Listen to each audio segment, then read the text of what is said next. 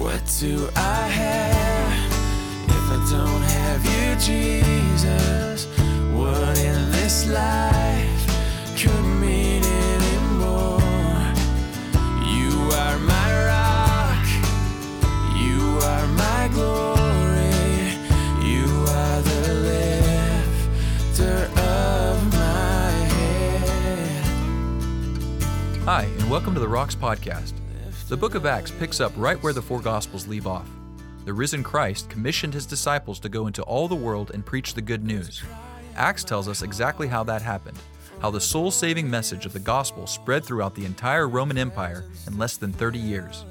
Through enormous obstacles and without many resources, proven leadership, or modern technologies, these early Christians turned the world upside down because they had the Holy Spirit at work in their lives. This is their story. Let's join Pastor Ross with our verse by verse study through this amazing book. All right, happy church. It's that time again to open up the Word of God. We'll get settled in our seats back there, Pastor Adam, and uh, turn back to where we left off in Acts chapter 6. Let's go to the Lord for a word of prayer. Father God, we, we need your help. Lord, these are truths that are spiritually discerned and that we need the Spirit to help us. These words don't come from any man, but from heaven, from God Himself, from you, Lord. You sent the God breathed word to save us. You ordained our footsteps. Nobody is here by chance, but by the hand of God. To hear these words, to understand them, to comfort us, to correct us according to your great wisdom. We dedicate ourselves to doing your will. In Christ's name, amen. I came across an interesting article online. I found it somewhat entertaining. It's called How to Let Go of Anger After Losing an Argument. 19 strategies. I'm only going to give you the top four. Number one, get in touch with your emotions and try to figure out where all that anger is coming from. I have written down here answer one word, five letters, begins with a P, and rhymes with slide. Oh, you too, I see. Two, practice relaxation techniques like mindfulness. Try centering yourself. Three, take a brief time out. Maybe count one Mississippi, two Mississippi, three Mississippi. Four, get daily exercise. Now, I thought, oh no. Uh, next, we're going to read Cut Out All Dairy and drink more water because proper hydration is really the answer to every problem in life. Amen? Well, okay, uh, joking aside, uh, not too terribly surprising that the Bible's advice to humble yourself, turn from your sin, and extend grace to those with whom you disagree and are frustrated with, it didn't make the list of 19 strategies at all. And so here, the early days of the church, the beginning chapters of the book of Acts, as you can imagine, Jerusalem is a hotbed, really, of dialogue and debate where there are arguments all the time, winners and losers there. In Jerusalem, the birthplace of the Christian church, Christianity comes onto the scene 100% Jewish people, 100% Jewish traditions, 100% Jewish religion, and suddenly there are thousands of Christians who are Jews.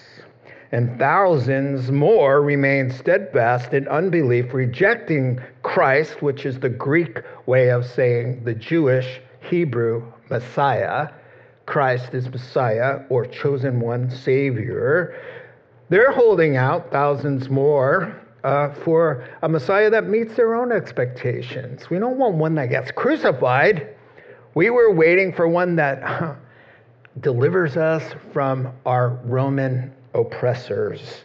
Uh, they're occupying uh, Israel. And so here, uh, once a unified group in Jerusalem, all Jewish people, now there are Jewish Christians and Jews who remain Jews without Jesus. And so, uh, and yet the gospel is advancing, and through all that debating, so wherever you went, whether it was your home or the fields or uh, any the synagogue, the marketplace, there were conversational clashes everywhere. And the thing about it is, is that the opposition was losing.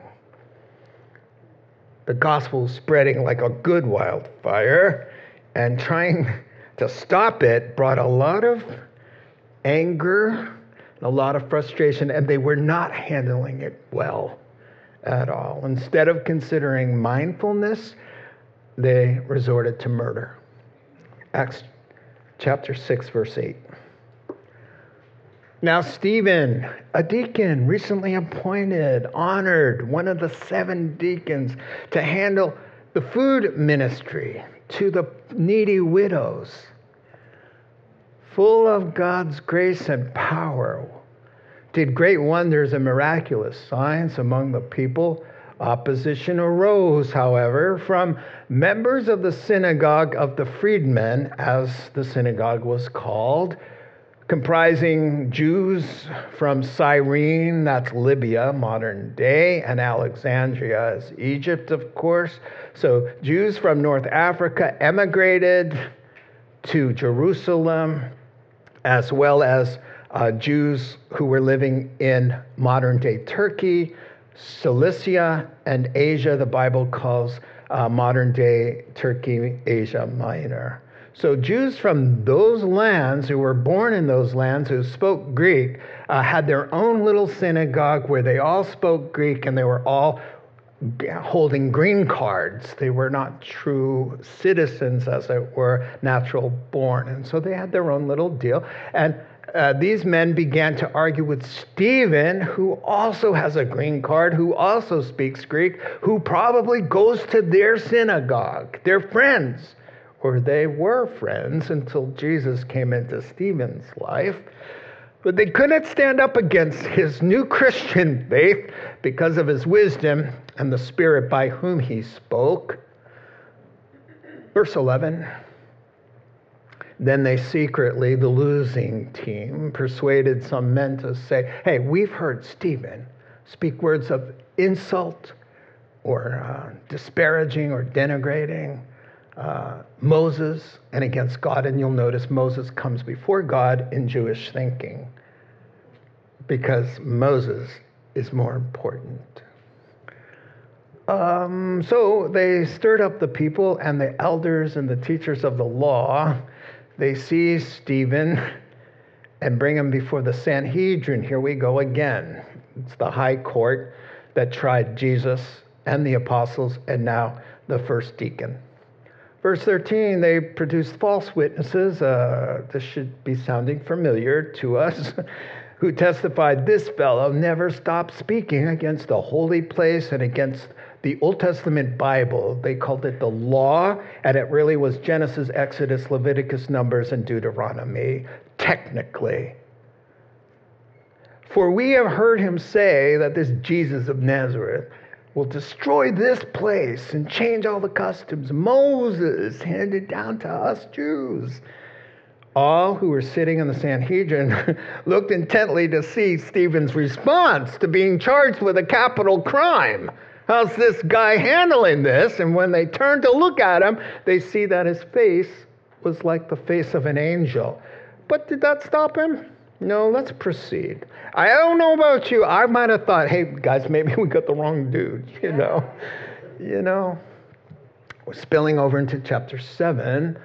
Then the high priest asked him, Are these things true? Are these charges true? To this he replied, Brothers and fathers, listen to me. And then comes the longest sermon in the book of Acts and almost in the entire Bible. So he is going to preach a sermon that I've entitled and summed up with this title Our Long History God has been good to us, God has been faithful, and we have been unfaithful.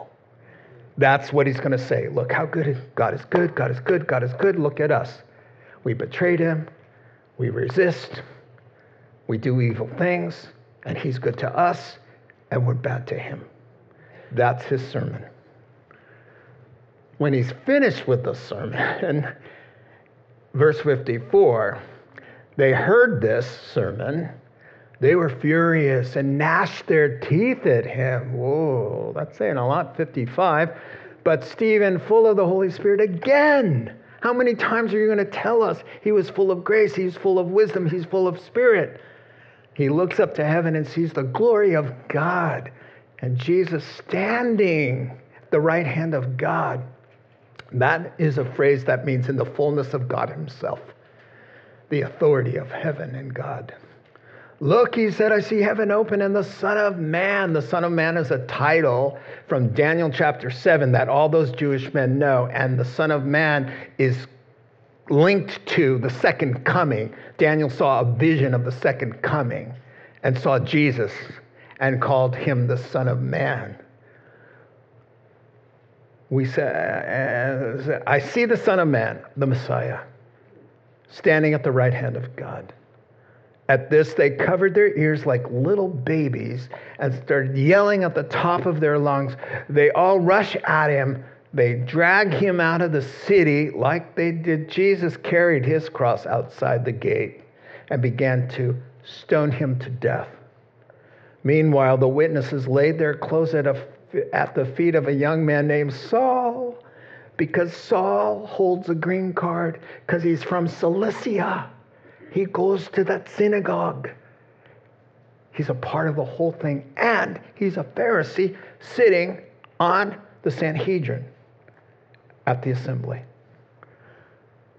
So while they're stoning him, Stephen prays, Lord Jesus, receive my spirit. Then he fell on his knees and cried out, Lord, do not hold the sin against them. When he had said this, he fell asleep. So gracious of God. And Saul was there giving two enthusiastic thumbs up. Saul, the Pharisee, had clout on that board, on that high court. And that's in there to tell you how devout Saul was to persecuting the Christian church, that he would give two thumbs up to a guy uh, to die like Stephen. And so there we go we're going to make our way through this uh, really bittersweet uh, passage. Bitter in that we see this rage and hostility uh, and murder of this good man. Sweet because we see that it's win win for us. To live is Christ, to die is gain. And Jesus said, Don't be so afraid of men. What can they do? They kill your body. Then what?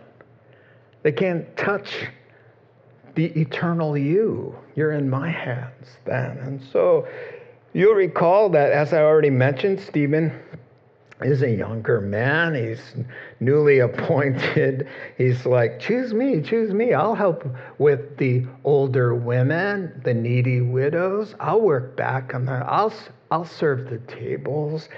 And so, as I said, pastors and deacons, their ministerial roles their boundaries are not hard and fast at all. They spill over, and pastors always do practical deacon work, and deacons, if they're gifted accordingly, they do some really spiritually wonderful things like preaching and teaching, and they're great evangelists. So, this gifting and passion of this young deacon uh, moves him beyond the confines of the food pantry and into the courtyard of public debate but no one's able to stand up to his wisdom, and that's going to get him praise from God and hostility from men. So our passage divides quite nicely into three talking points.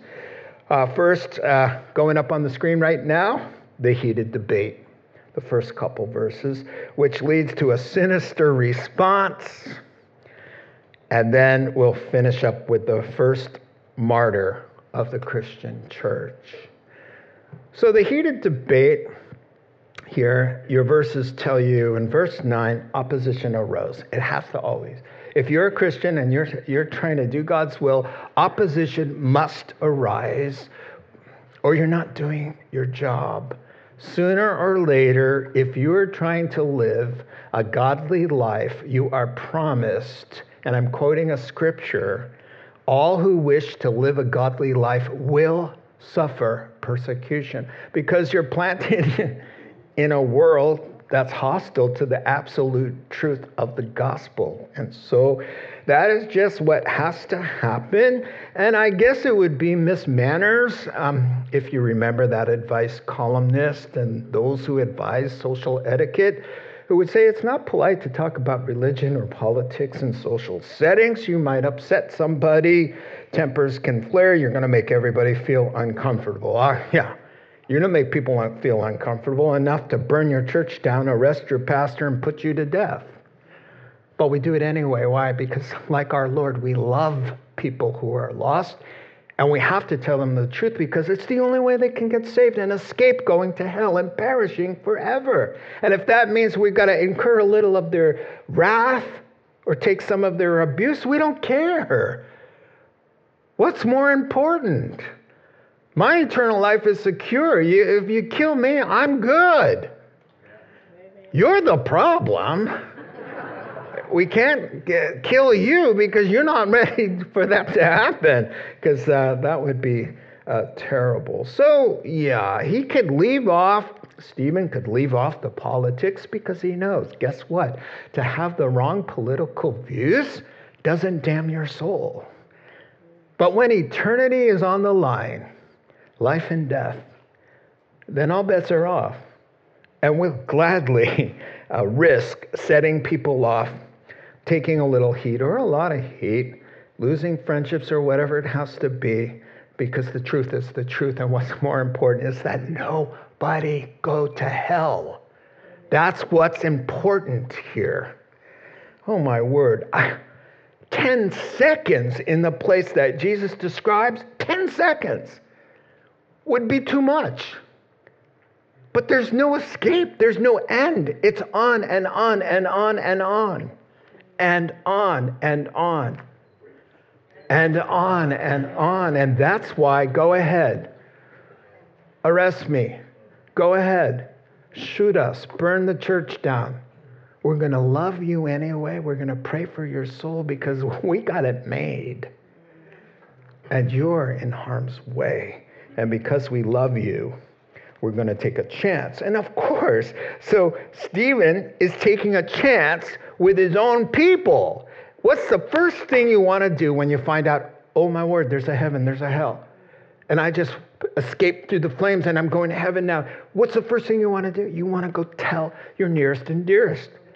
He's got Greek speaking green card holders who are Jews, like him, part of his brotherhood that, that he starts to evangelize. And they say, Look, Stephen, why don't we arrange a little public debate? And so somehow the evangelism has uh, stirred them up and they want to go at it, you know? And so God wants you to know something here that Stephen didn't start the argument, it became an argument. Verse 9, do you see? They threw the first punch. They began to argue. That's what it says. Because the Lord's servant, we're not argumentative, we're not quarrelsome, we're kind, we're gracious, we don't lose our tempers. We're not supposed to, anyway. so, yes, yeah, so uh, it's debate time, and Stephen is described first eh, by uh, telling us about his character. Again, we already heard that he's got a sterling reputation, he's full of the Holy Spirit and wisdom. We already know that. And then on top of that, he tells us that he's full of grace, God's grace, and God's power. Wow. Why are you telling us all of that? It's to juxtapose, to contrast this beautiful man of God, this hero of heroes. Nobody's described in ways that Stephen is described in the entire Bible. Nobody except Jesus. Nobody gets five accolades full of the Holy Spirit. a spotless, unblemished character and reputation, full of wisdom, full of God's grace, full of God's power. And again, when he's testifying, he'll say, full of the Spirit. Again. God wants you to see this is the kind of man that the unbelieving world will drag out, push him down, and pile rocks on top of him until he's suffocated and crushed. Like they did to goodness wrapped in flesh, God Himself, who is good and sinless. You pour God into a human body, and the earth cries out, Crucify Him. And Jesus said, Here's the verdict light came into the world, but men hate light because their deeds are evil. And uh, the same thing's going on with Christ's followers. And so, yeah, usually you put to death the worst of the worst, not the best of the best. But Stephen is the best of the best. The word full there that keeps getting used with him, we've talked about it before. Stephen has made himself smaller, so God is bigger inside. So less of my rights, less of what I think, less of my opinions, less of my offenses, less of my goals and my dreams and what I want. Made room for more God, which in turn showed him who he really is. He found himself, he didn't lose himself. And so, you know, when your barista fills your cup to the top so much so, like, oops, you know, and you take two steps and one little jostle and it spills over all, it makes, yeah, you know what? He's so filled to the top with the Lord. One little jostle, and guess what? Goodness and grace and mercy just spills all over the place and makes a beautiful mess. So uh, God just wants you to know here's how He argues, just so you know. He's full of grace.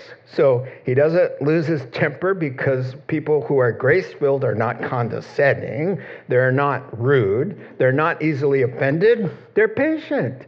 They don't get irritated like that. Gracious people overlook insults, and you know they were insulting. They're about to kill Him. They're mocking him. They're insulting him. They're, conde- they're very condescending. And what, what is he like? He's full of grace. Go ahead. Turn the other cheek. Go ahead. He stayed calm, cool, and collected, which makes their crime more unconscionable and their characters more reprehensible. You know what? No wonder they're frazzled. You know why? Proverbs 25, verse 15 says, A gentle tongue can break a bone. And if you listen, I think we can hear some ribs cracking because of his uh, love.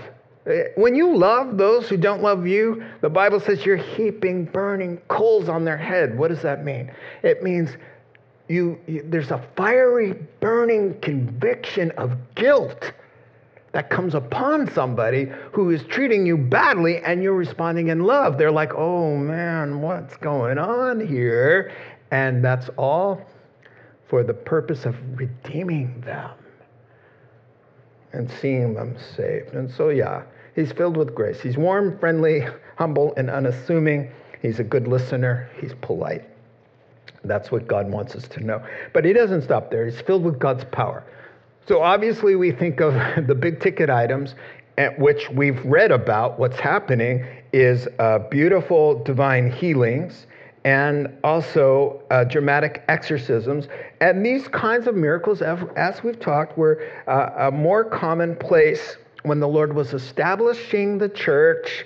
There is no church except one group of people on the earth. They've never heard the gospel before. And so the signs and wonders were given as a gift to them to say, listen, the message is true. Let me validate that with the evidence of the miraculous. And so, uh, but that said, God is still God and still working in miraculous ways. And so, God continues to do amazing things. You know, let me tell you about something even more amazing than uh, an ankle, a lame person walking. More miraculous is, is somebody who was condemned forever to come to eternal life. I'm walking to my car last night. The sun is set. I hear, Pastor Ross, Pastor Ross, Pastor Ross. And somebody comes running up to me and says, ah, I just want to meet you in person and talk to you because, oh man, a 20 year old young man. And uh, let's call him Carson because that's his name.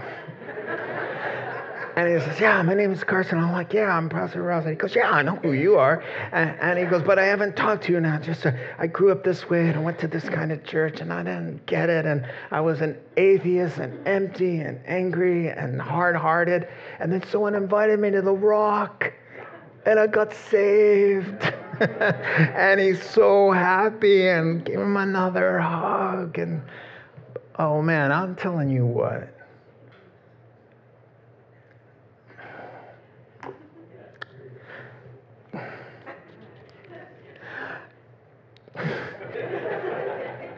Moving on. That man, listen,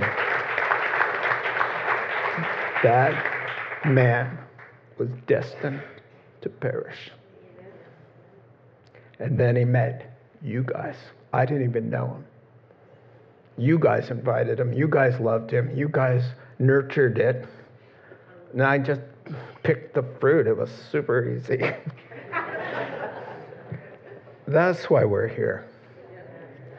Power within. I, I do this thing. I preach sermons on like one sentence, and you know, pray for me. But here we go. Uh, he's filled with power within. I just want to say this. Yeah, there were miracles, but he had he was filled with God's power. So he didn't let his emotions run him. He was in charge. He was in charge of the tongue, which James chapter three says no one can tame. No human being can tame the tongue. But if you're filled with the Spirit of God, He can put a bit and bridle in that and pull back and pull it to the right, pull it to the left, or pull it to stop, right? And so He was able to control his temper because he wasn't driven by his passions. There's no veins in his neck. And so while the veins are popping in the necks, of the opponents who are losing their minds and their sanity. They look to him, and the Bible says he's just sitting there like an angel, shining in perfect repose and peace. Why? Because he's a man filled with grace, and he's a man filled with power. He also says that uh, no one could stand against his wisdom. He's got wisdom. And, and here's the takeaway for that. Sometimes people say things, they, but what they mean is not a sum total of what they just said. Does that make sense? Sometimes you say something, if you're married,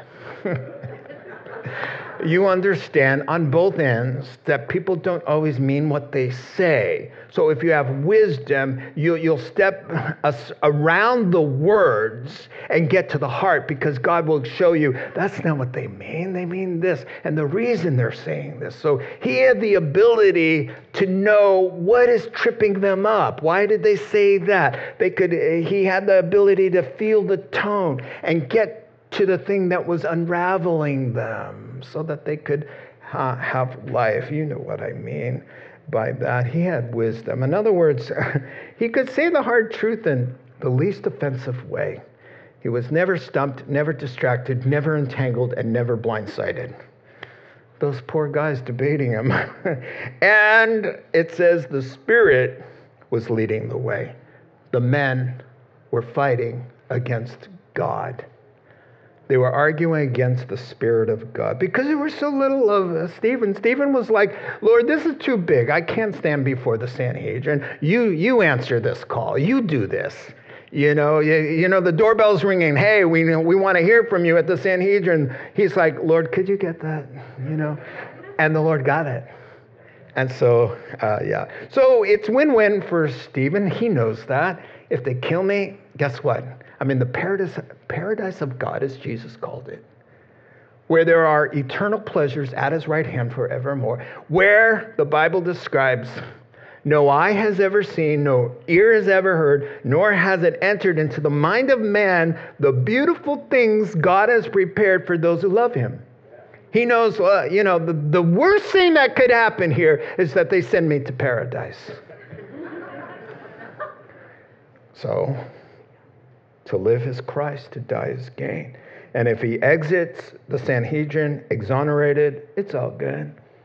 And if he enters heaven after being executed, it's all good. He trusts that his life will bring honor to Christ whether he lives or he dies. So, yeah, as we would say today, Stephen owned them. He owned them with wisdom. He left them unraveled and without recourse, and he did it all in the spirit of a gentleman. And that made them crazy. Let's move on 11 through 15. Time for the smear campaign, right? Because if you can't win fair and square, then you got to play dirty. And I think we have ample evidence of that all around us today. Uh, so, the smear campaign, they have to rile up the crowds, create a mob mentality, and um, they have to really, um, the opposition who has ideas that are inferior um, has to go to the populace to turn how they're feeling about the truth. People who have better ideas than they do. And so the debate is over. Round goes to Stephen, and here's now the, the evil conspiracy. So these wicked guys from the synagogue get this. What an irony here. They're the synagogue of freed hearts. yeah, doesn't sound like freed hearts would resort to secrecy, lying, slander, and trying to frame an innocent man who's trying to save them. So they secretly persuade some thugs, you know, secretly, of course, because they're cowards. Evil people do their dirty work under the cloak of secrecy.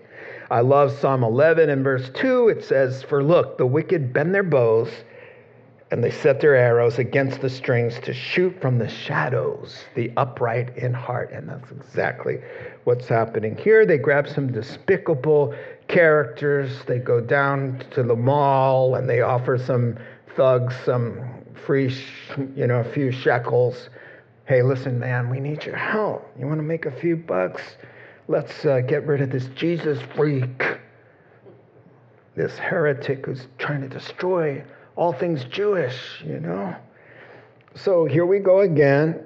Uh, they pull some strings and they get a, an appointment at the Sanhedrin where our Lord stood and was condemned to die, where Peter and John stood and testified, where Peter, James, and John and the rest of the 12 stood and then was sentenced to have their skin flailed off of their backs. That's already happened on the X. And now our food pantry guy steps up and says, is told, take your place and answer these charges. And so, by the way, uh, false witnesses in the same place said the same things about Jesus, same room. Jesus stood there, and false witnesses stood up and accused him of speaking against Moses and the law and all things Jewish and the temple, right? That's exactly what they did. And so kudos for Stephen because guess what? He's doing it. He's, his teaching is spot on because they're accusing him of what they accused Jesus of. And if they're going to have issues with you in your life, let it be because you're just like Jesus and not unnecessarily obnoxious or doing the wrong thing. Amen? yeah, there's one thing about being obnoxious, but unnecessarily so. Let's try to avoid that. Amen. Okay. Yeah, so they start out with an insult. This fellow, you know what that means? This imbecile, this knucklehead, this nobody. This guy, always preaching hate. He hates Moses, he hates God, he hates the temple, he hates our Jewish customs when it's not the truth at all. No, there's an element of truth in that. The gospel comes. Jesus said, Guess what, guys? Judaism is fading away because Judaism had its day. It produced me. It prepared a people for Messiah, and now Messiah takes it from here. And if I were to describe Judaism, the sacrificial system, which you don't need anymore because I'm the sacrifice, I would describe it as a shirt that you've worn for 1,500 years. It's old and tattered, and guess what? No, you can't sew up a, sh- a shirt that you've had for 1,500 years. You, you have to throw it away, and God will give you and is giving you a brand new shirt. It's a suit, actually. It's called the robe of righteousness.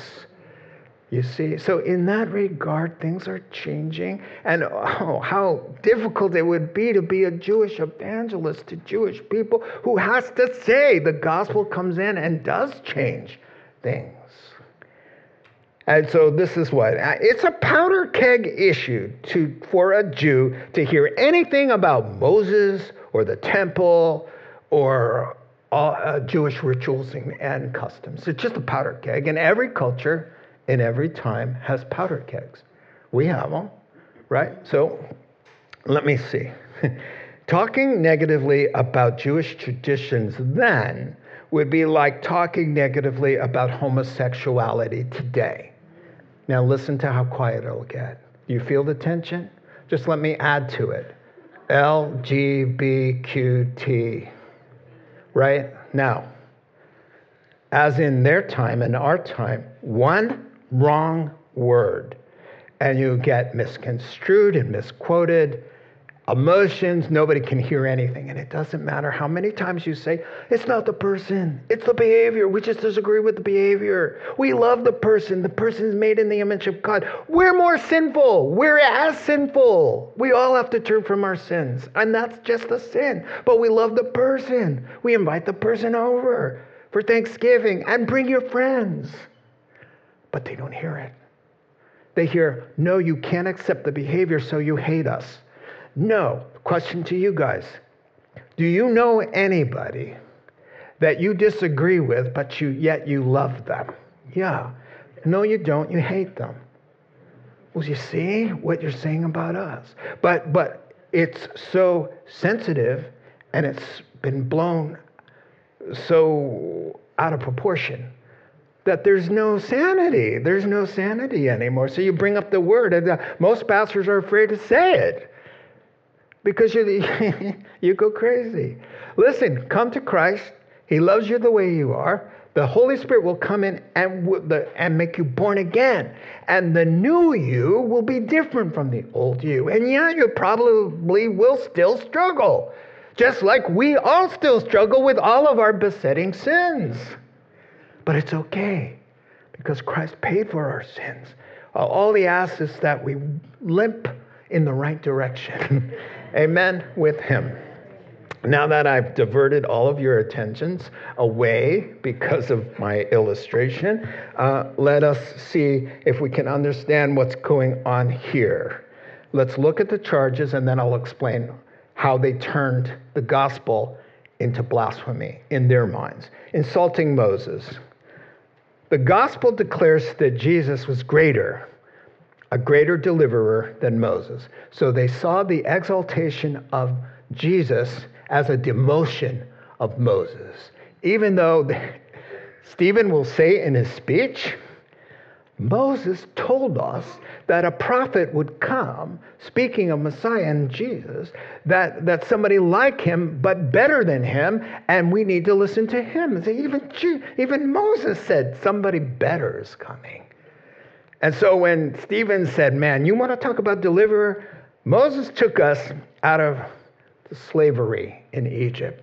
But Jesus, the greater deliverer, takes us out of the slave pits of sin and death. And we cross through the Red Sea of condemnation. And we come up on the other side, not in promised land in Israel, but in the paradise of God and eternal life. So Moses is great, but Jesus is greater. Ah, you put Moses down. You see, twist, right? Uh, they said, Are you going to change our customs? What's up with that? Well, let me tell you what's up with that. In Jewish understanding, because of sin, there was a separation between the sinner and a holy God. And that was manifested in the veil of the temple that separated a holy God from sinner. The only way that they were temporarily put right with God is if a death occurred on their behalf. So they would schlep in an animal like a lamb, and the lamb would be there and the priest is standing there, and, and, and the man had to put his hands on the head of the innocent animal and impute the sins onto the animal, and the animal, because the wages of sin is death, had to die for the behalf of the person. Right there, ugly, blood. But now the worshiper was free temporarily. Because, as the writer to Hebrews said, the blood of bulls and goats can't forgive human sin. So now God comes down, wraps himself up in human skin, and lays himself down as the perfect sacrifice and is called the Lamb of God who takes away the sins of the world. You don't need to be schlepping any barnyard animals after that. Because by one, and I'm quoting, by one sacrifice he perfected forever those who are being made holy. So, in one sense, you will never be more holy or more ready for heaven than you are the second you said, Yes, Jesus. But then he says, and then you're being made holy. So it's the already, but not yet, as theologians call it. And so, yeah. So Stephen is saying, they're, they're saying, hey, it's time for the evening sacrifice. You cut your lamb. And he goes, I cut my lamb right here. And they said, You blasphemer. The law commands us to sacrifice. Yeah, yeah, yeah, but it was a picture of Jesus. One more. Speaking against the temple. Love this.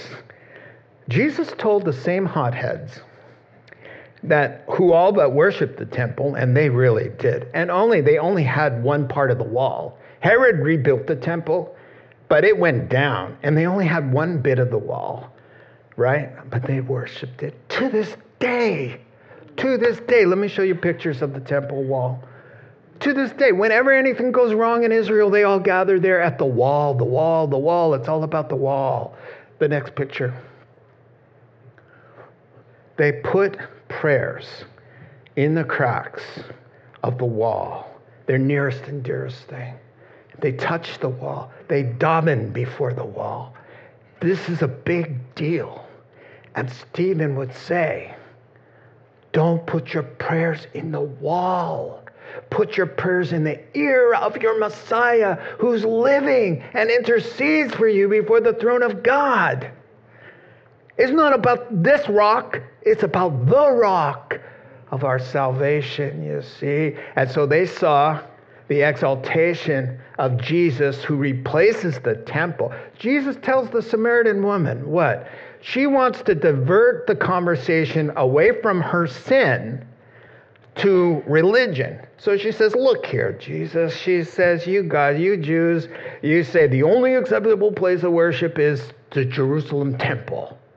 And we, we've got our own temple here in Samaria that you Jews say uh, God doesn't hear you. And he says, Woman, listen to me. A time is coming when it doesn't matter where you are or what building you're in, that the true worshipers of God will worship according to spirit and in truth because Jesus is greater than the temple, you see. That's what he told them. They're all like swearing oaths on the temple. That's how that's they thought of the temple like God. I swear it not in the name of God. I swear in the name of the temple that this so and so is true. And Jesus said, Stop doing that. And by the way, someone and something greater than the temple is standing in your midst and you're not getting it. It's not about the building. Solomon built it, it was glorious and all. So they said he's talking smack about the building kill him. Right? So that's what's going on there. So, how, how does he deal with the capital charge of uh, blasphemy? He's shining. Uh, and, and, one commentator said, Oh, you know that God wanted to tie their minds. They're talking Moses, Moses, Moses. And then he's sitting there, and Moses had a shine. When he came down the mount from spending time with God, he had a shine. And so now they're like, You're against Moses, you're against Moses, you're against Moses. And then they look at him and they're like, Oh, you're like Moses. you know, I feel sorry for them. Their faces hate and fury and jealousy. Stephen's face, no hate, no horror, only heaven. Uh, verses uh, spilling over into seven, the, the high priest says, Okay, are you going to answer these charges? Are they true? And then he uh, gives out this beautiful um, thank you, uh, gives out this beautiful sermon. God's been good to us for 2,000 years. He starts with Abraham. He goes, let's go back to the first Jew. Abraham's the first Hebrew. Abraham, Isaac, and Jacob, from Jacob's 70 people, and then boom, you've got Israel. God made a, us a people for himself. He's going to preach. How blessed are we? Does he treat any other nation like us? Look at us. And so far, so good. They're all like, yeah, oh, maybe this guy isn't bad after all. And he keeps going on and on and on. He busted us out of Egypt. And what did we do? The first chance we got, even before the, the tablets were dry from God's ink of the Ten Commandments, we had a drunken party and, and made two golden fertility gods of sex and got drunk and carousing around two golden bulls and said, Hero Israel, these are the gods who got you out of that big mess. Let's worship them. And he goes on. So their faces start to change right about then. And he says over and over again, and he goes through the, the whole history of the Old Testament God good, God saves you, you rebel. God's good, God saves you, He shows you grace and mercy, and you reject Him and do your own thing. It goes on and on and on until the end. And so, yeah. Uh, then he says, and here's how he closes up. And he goes, You guys are so stiff necked. God uses stiff necked 20 times to describe Israel. Stiff necked means I can't get you to turn. You're just like intent on destroying yourself. What's wrong with you? You're stiff necked, people stubborn. And so he, he lets them know hey, you're stiff necked, and you are the sons of the fathers. Your fathers put to death people like Isaiah. Your father sawed Isaiah in two with a saw. That's how Isaiah died. And you are their children because you're going to do, you did the same to the Lord our Messiah. You killed and crucified Jesus, but God raised him from the dead. And when they heard that, they went ballistic for sure. Two descriptions furious and gnashing of teeth. The only other place you hear gnashing of teeth is the sound in hell. So the background music forever in hell is weeping and gnashing of teeth. No, thank you. No sin, no pleasure, no thrill, no stubbornness on my part is worth that. That is the reason I got saved. I do, want, do not want that in my future. Amen? Amen. So the volcano erupts, and Stephen is not full of fear, he's full of faith, says verse 55 there, and the Holy Spirit. So the Holy Spirit is able to give him a vision of the eternal reaction in heaven, not the temporary response on earth. So, uh, yeah, he's drawn upward. He's able to see, oh, that's eternal, this is temporary. And the Lord of heaven's armies gives Stephen a standing ovation as he's about to be martyred. Stephen has not been a Christian for a year, he's a baby Christian. He's a guy sweet. The older women need a hand. I got a heart for that. What a hero. And he gets a vision. God gives him a vision. One writer said, As God stands to cheer the first martyr of the Christian church, be it known to us all, he stands for everyone, all his children who take a stand for him and suffer for doing so. So the Lord distracts him from the misery, the anxiousness, the fear by saying, Look up here, look at me, look at me right now. Don't look here. Look at me. And he lights up and he goes, Whoa, man, behold, I see, I see the Lord. And he's got the power of God. I see his face. And he's like, What was he doing? Was he clapping? Probably. Was he going, all this is yours. Was he going like this? Come on up here. This is for you. Wow. Yeah, it's moving, you know? And so Stephen's heart is filled with wonder and awe, and the Sanhedrin's filled with hate and anger. And like big babies, a bunch of grown babies, they cover their ears. Uh, these are grown men. Some of them are have doctorates. Ah! Listen, I just want to tell them if I had one shot at them, I would say, This isn't going to help you because God's arrows, they pierce through the soul, sir. You can't stop it here. You can't stop it there. So uh, it's sharp and penetrating, and they show it. They don't want to hear another word. And so they drag him outside the gates where, they, where Jesus carried his cross, outside the gates. There's a quarry nearby because the, the, build, the temple always needs repair with stone. So, how they would kill you is not how you picture. Everybody pictures the stones, and they will initially. They throw the stones, but when the person is down, then no more throwing stones. They take the big heavy ones and place them on their chest and pile it higher and higher and higher. To a man with a beautiful, sweet spirit, loves truth, loves goodness, loves God, and loves them. So much so, as you squeeze the life out of him, he manages to say, Forgive them, don't hold this against them, as he's fighting for air. And you know who hears that? Saul hears that. He saw the glow on his face. He heard the masterful use of Aramaic to preach. He's impressed.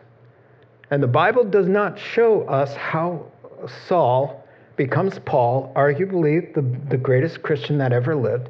He will write, God will use him to write 13 New Testament books. He will ch- plant 20 churches he will single handedly, with a few other mentees, he's the mentor, he will fully evangelize the Roman Empire in 30 years. This one man who's going, kill him. Now, nobody who saw Saul said, now there's a guy who's going to get saved.